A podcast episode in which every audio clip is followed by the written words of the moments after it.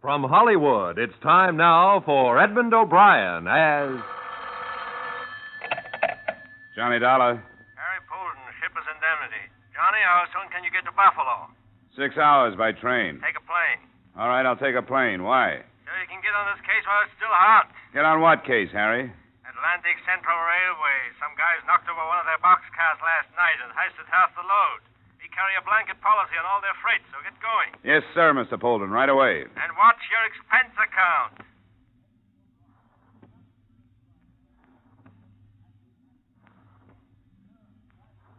Edmond O'Brien in another transcribed adventure of the man with the action packed expense account. America's fabulous freelance insurance investigator. Yours truly, Johnny Dollar.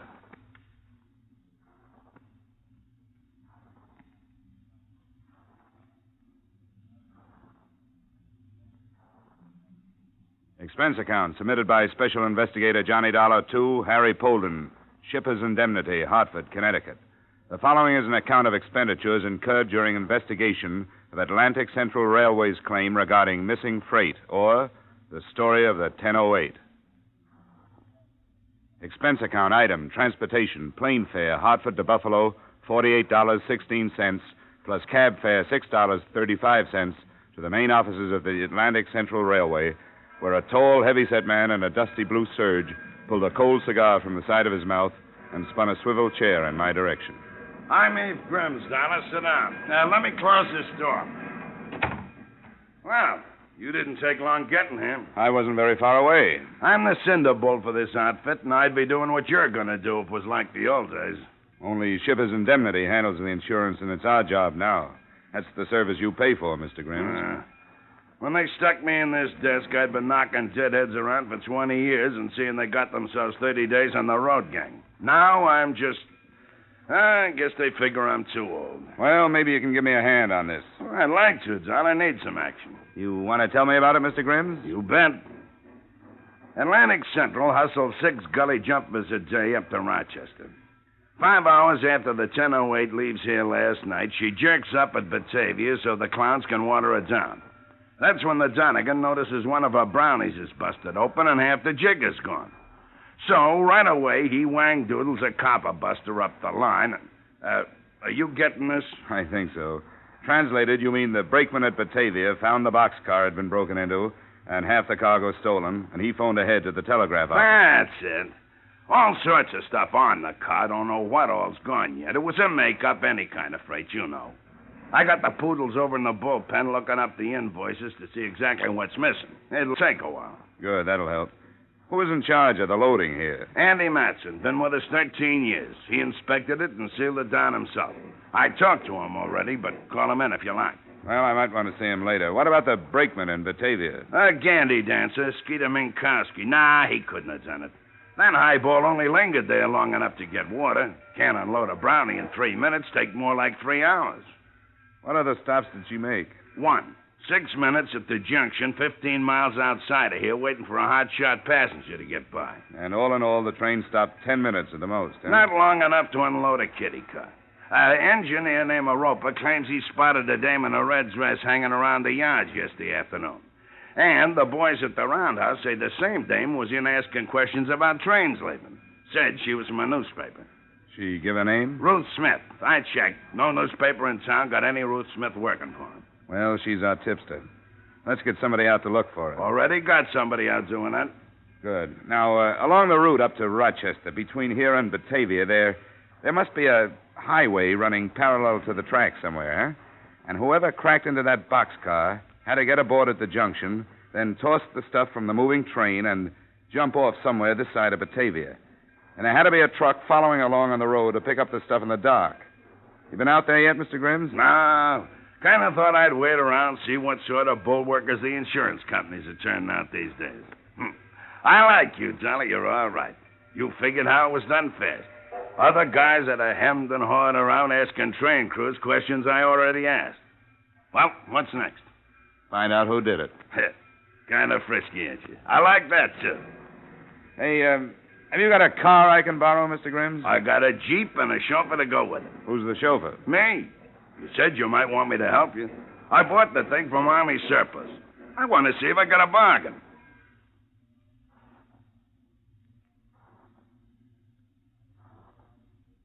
Expense account item $4.38 for gasoline, which went into a Jeep that Eve Grims and I used to follow the lonely stretch of old road that ran parallel to the Atlantic Central Railroad tracks. Two miles beyond the junction, we found heavy duty tire marks which could have been made by a truck which could have left the road, then driven over the flats as far as the embankment to pick up freight which could have been thrown from the moving train. Following the right of way, we found several such tire marks at several points turning off the road, but no building nearby. Finally, at one place, we found an unpainted shanty that stood barren and lonely against the sky. It belonged to a man named Bogatis. Big truck? You're danged right I did, mister. You're dang boodly doodle right. Woke me up, it did. Well, what did the truck look like? Uh, Do you remember what the truck looked like? yellow. Yellow it was, all yellow. Seen it plain, even though it was night. You happen to notice the license number? You kidding, Sonny? All right, forget it. But you happen to notice any lettering on the truck, Mr. Bogatis? Don't read, never learn, never believed in it. Nope. Well, Don't make no difference, though. It wasn't nothing writ on it anyhow. Oh. The trucks usually got printing on 'em. Dang things making all that noise, grunting and heaving and waking a man out of his sleep. Ain't had nothing like that since the Army maneuvered here in 41. No, sir. Are you going to stop it? Well, I hope so. Good. Did you happen to see who was driving the truck? Nope. You know about what time it was here? Nope. Did you happen to say anything to the man? Nope. Well, do you know in which direction it went from here? Yep. Huh? They turned around and headed back for Buffalo.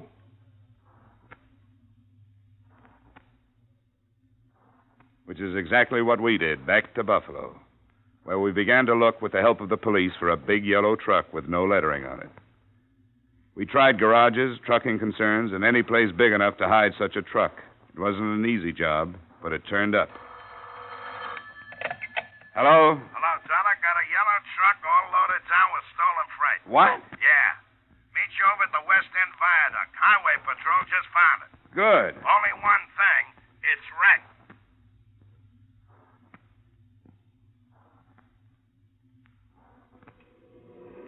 The passing motorist had a flat tire right here. He got out of his car to fix the flat and saw here where it tumbled down. Good tumble. Must be 30 feet anyhow. Yeah, they're trying to get the driver out of the cab now. He may still be alive. They're using acetylene torches.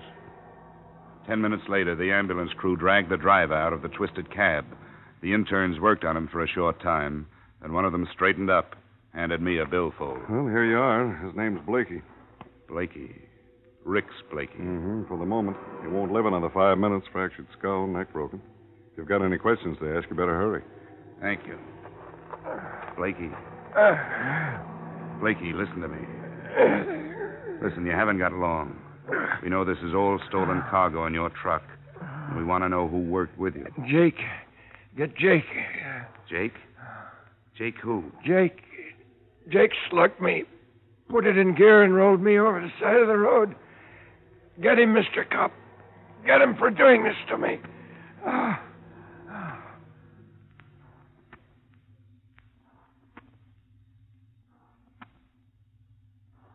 I stayed around the wrecked truck watching Eve Grimm's crew stacking the cargo. And then I saw something that could have fallen out of Blakey's wallet when the intern handed it to me. It was a card. On one side was printed Horseshoe Bar and Grill, and there was an address underneath it. But on the other side was written Jake, 8 o'clock Tuesday. He's always there.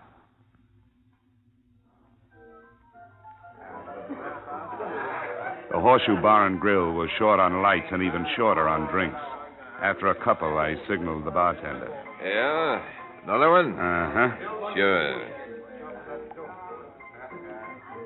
Dame trouble, pal?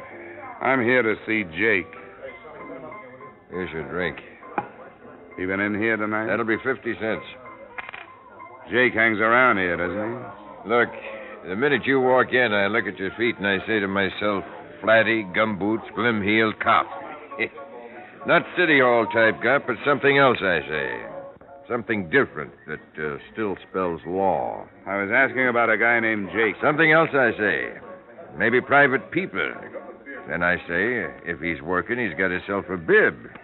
and a bib means it don't come out of his pocket when he's around looking for somebody and asking for guys. Will this help? Ah, Oh, thanks. Old Abe took a great picture. Uh, what was you asking? About a guy named Jake. Sit tight, Shamus. I'll tip you when he comes in.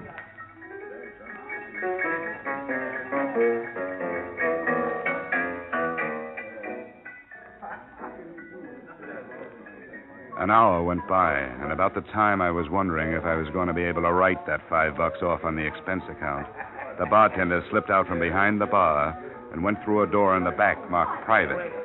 I finished my drink and strolled after him. He was just hanging up the phone as I walked in. Oh, there's a lot of customers waiting to be served out front. Yeah, I want to get right back to. Wait a minute. Huh? Haven't we got some unfinished business? Well, yes and no. I come back here to slip myself a quick smoke, and the phone is ringing. You'll never guess who it is. Jake. What's his last name? How do I know? Across the bar, a guy's just Jake or Sam around. Anyhow, Jake says he ain't coming by tonight. He called you up to tell you that? No, no. You see, Jake says he lost his glasses when he was here last night. He was calling to ask if I found them. Did you? Uh, no. But Jake says that uh, if I do find them, I can send them over to the Embassy Hotel. That's where he is. Room 210. Embassy Hotel. Where's that from here? Two blocks north. Thanks. Sure. sure, anytime. Anytime you got an expense account.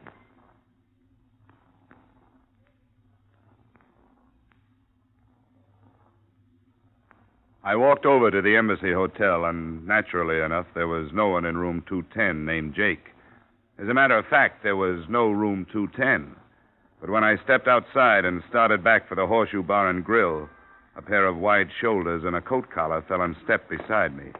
He shoved something against my back. Let you and me kind of turn in here. I- I'd blast you right here, and you know it.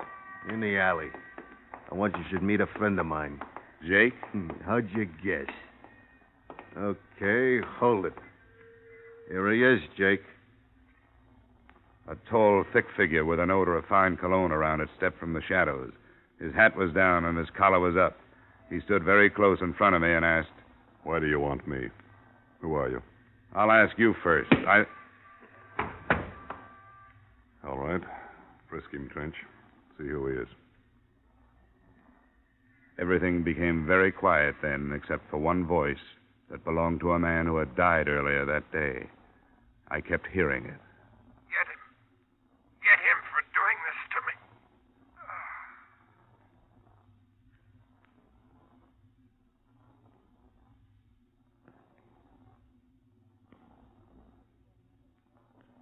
In just a moment, we'll return to the second act of yours truly, Johnny Dollar. But first, this Wednesday night and every Wednesday night over most of these same CBS stations, you're invited to hear The Bing Crosby Show.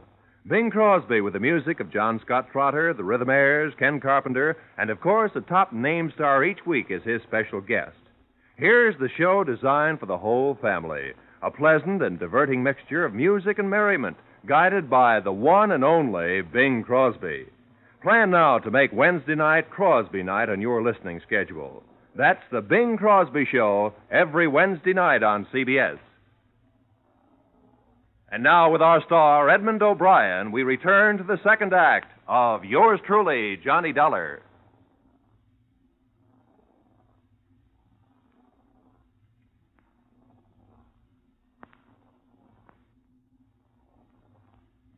I was lying in a dirty alley with my face up against a cold brick wall, and something warm was dripping down the back of my neck. I didn't move. I couldn't. There was a steady ringing in my head, and my body seemed far away. I struggled to my feet and headed for the man who had led me into this.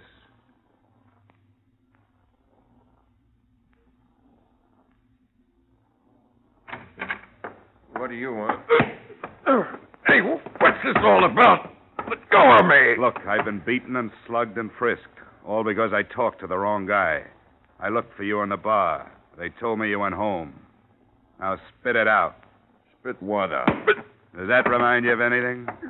You tipped Jake off that I was looking for him. Why? Let go of me. I can't talk like this. If you can breathe, you can talk. Come on. Look, Jake's a steady customer of mine. I gotta treat him right. I never seen you before in my life. What's Jake's full name? What does he do? And where can I find him? I don't know. You don't know what. Anything about him. Except that he's a big black haired guy who dresses like a bookie, Flash. He just comes in with some guys and drinks. His name is Jake Samuels. He has a sidekick named Trench. I don't even know his last name. What does Jake do? I don't know. He don't say nothing personal to me. What do you think he does? Maybe he plays the horse's books. How do I know? And you don't know where he lives? Mister, if he owed me a hundred dollar bar bill, I couldn't find his house.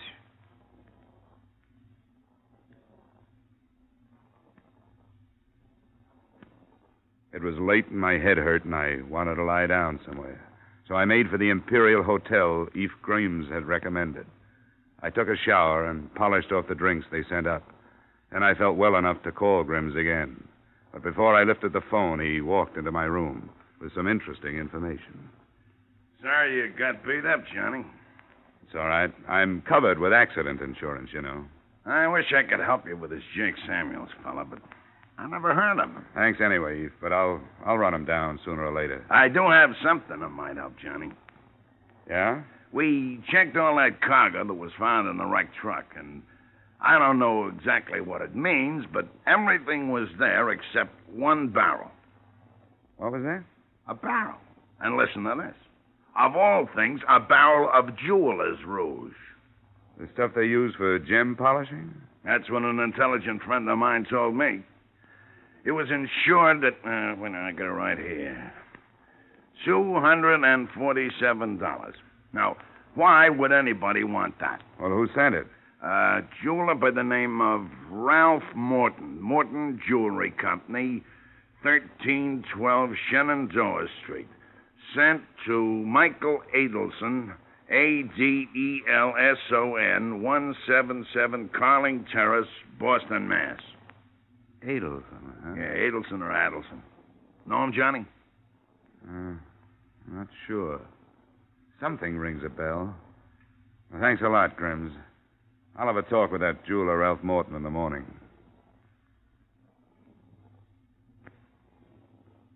In the morning, I rented a small car and started for the Morton Jewelry Company on Shenandoah Street. I found it in the middle of the block, a small, hungry looking neighborhood jewelry store. But the most interesting thing about it was standing in a doorway across the street from it a middle aged man. He was a plant, if ever I saw one. I ignored him and entered the store. It was a small man with thinning brown hair bent over the insides of a watch, and a snappy looking blonde job dusting counters about four paces away. I spoke to the watchmaker. He took out his eye lens and looked up. Yes? Two days ago, you shipped some jeweler's rouge to Michael Adelson in Boston. Yes, I, I did. What about it? Well, it was hijacked out of the freight car yesterday. Oh. Clumsy this morning. Hijacked, you say? Stolen. Somebody wanted it pretty bad. They passed up a lot of other stuff more valuable. Well, I.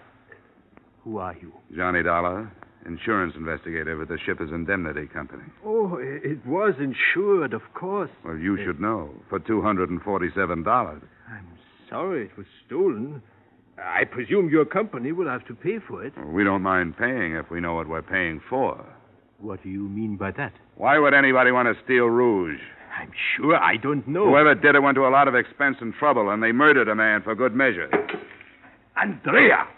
Why must you always be knocking things down? Uh, I'm sorry, Mr. Morton. My hand slipped. Well, be more careful. You say they killed the man, Mr. Dollar? Surely they did not do this over my little shipment of jewelers' rouge. It sounds stupid, I know, but it was done. Why did you send rouge all the way to Boston to Michael Adelson when you could buy the same stuff there? Oh, no, you're wrong. This is a private formula I developed myself. I sell it to a number of widely scattered people. Uh, They seem to prefer my mixture. Uh huh. Who is Michael Adelson? A designer of expensive jewelry. His reputation in the field is first class. Well, Mr. Morton, that's all. That's all for today. But I'll be back.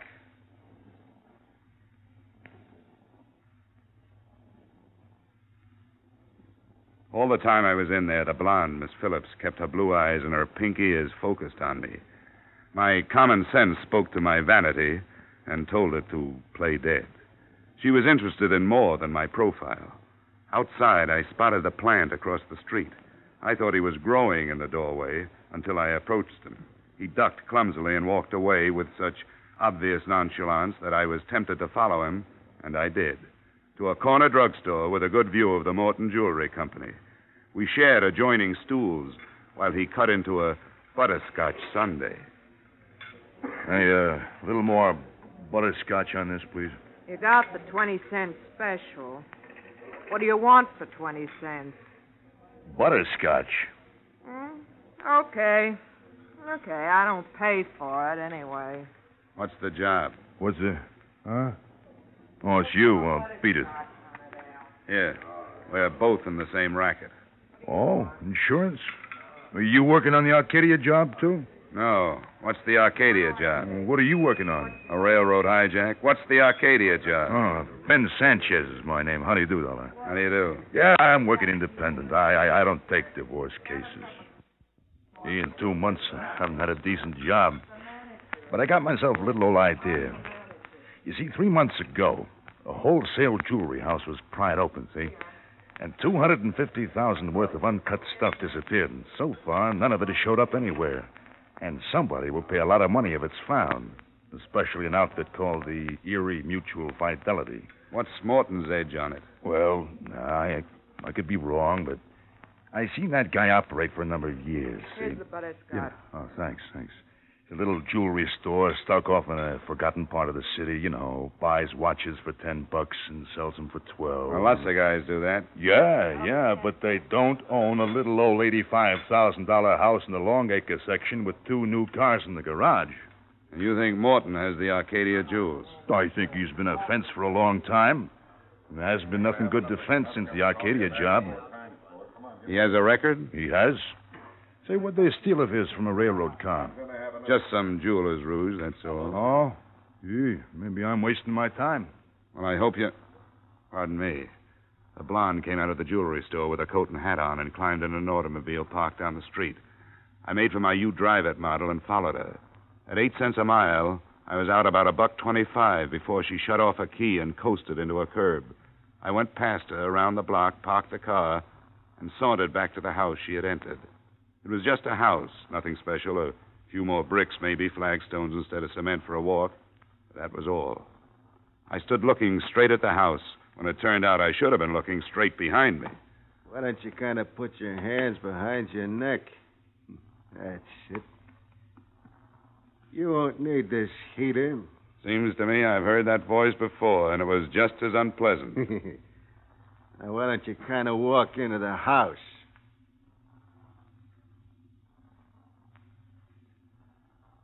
I would have been amused to know that I kind of wanted. Sorry. He would have been amused to know that I kind of wanted to get into that house as much as he kind of wanted me to. We went up the walk, arm in arm. He opened the door and graciously allowed me to enter first. The living room was empty, but I could hear voices Don't plainly give in me the any next of that room. Line.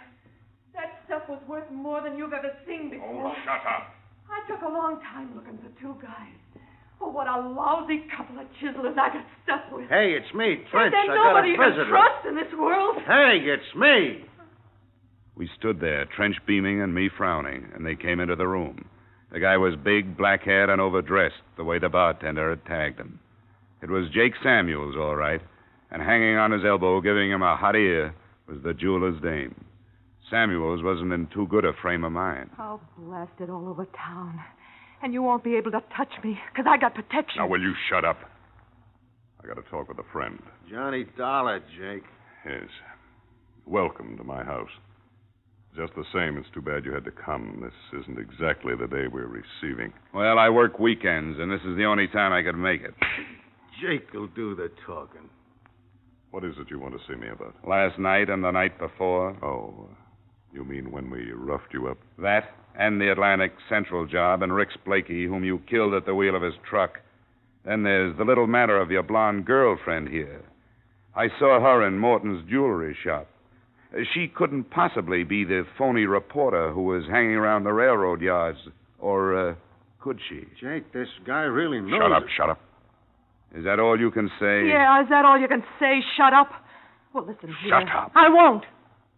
You owe me forty-five thousand dollars. What are you talking in front of him for? What do I care about him? That's your worry.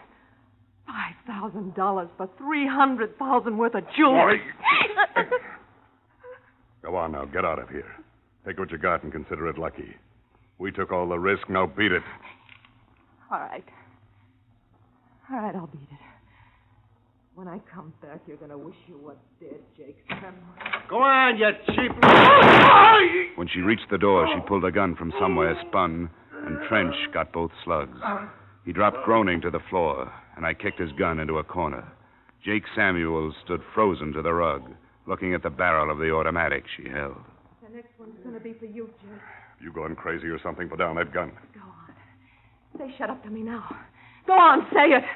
You yellow two-bit woman beater. Andrea, you're, making a big mistake. Now, am I going to get my forty-five thousand or not? But I, uh, I don't have that much in the house. Well, then call somebody and get it. Or come up with some jewelry. Uh, yes, tomorrow. Tom- tomorrow, I promise. Not I'll- tomorrow, today, now. Miss Phillips, I'm talking to him. Now, don't you get any ideas? look, there's only one way for you to get out of this, and that's to kill everybody in this room. If you leave me alive, I'll track you down. That's what I get paid for. If you Can the lecture. I know what I'm doing. if you leave Trench or Jake alive, they'll get you too. You bet we will. Oh, I'm so scared. Come on, Jake. The money. Right now, you've only got a petty crime against you. Do any more, and it'll be murder. You'll last a month, if that long. What are you getting at? Give me these two guys. Are you kidding? Turn them over to me, and I'll go the limit in helping you. I'll forget the five thousand you got from them. The most you can get is a year in the county. Five thousand clear is good dough. What happens to them? They're wanted for murder. I'll say in my report you turn them over to me. Maybe you won't get anything. Are you level? Of course he isn't, Andrea. I'm as level as a guy can get. Come on. Give me the gun, Miss Phillips. I don't know. It's that or a murder rap. Come on. Stay away from me. It's freedom or murder. Which one do you want? I... Give me the gun. Here. Here, take it. I didn't want to do this anyway from the start. This isn't living. This is. This is dying every day. You're lucky. You found it out in time, Miss Phillips. You know, except for the guy in the gas station, nobody ever called me Miss Phillips.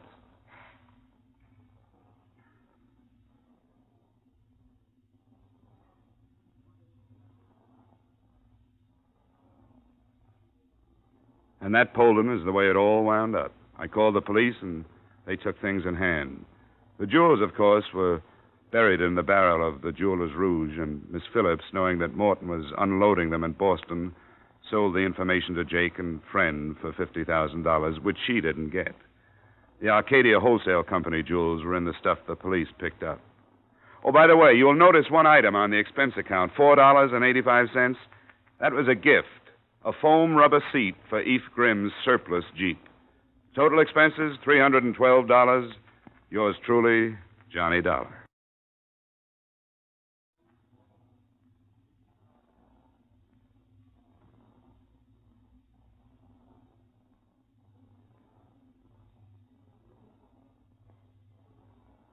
Yours truly, Johnny Dollar, stars Edmond O'Brien in the title role and was written by E. Jack Neuman and John Michael Hayes with music composed and conducted by Leith Stevens. Edmond O'Brien can currently be seen starring in the Harry M. Popkin United Artists production DOA.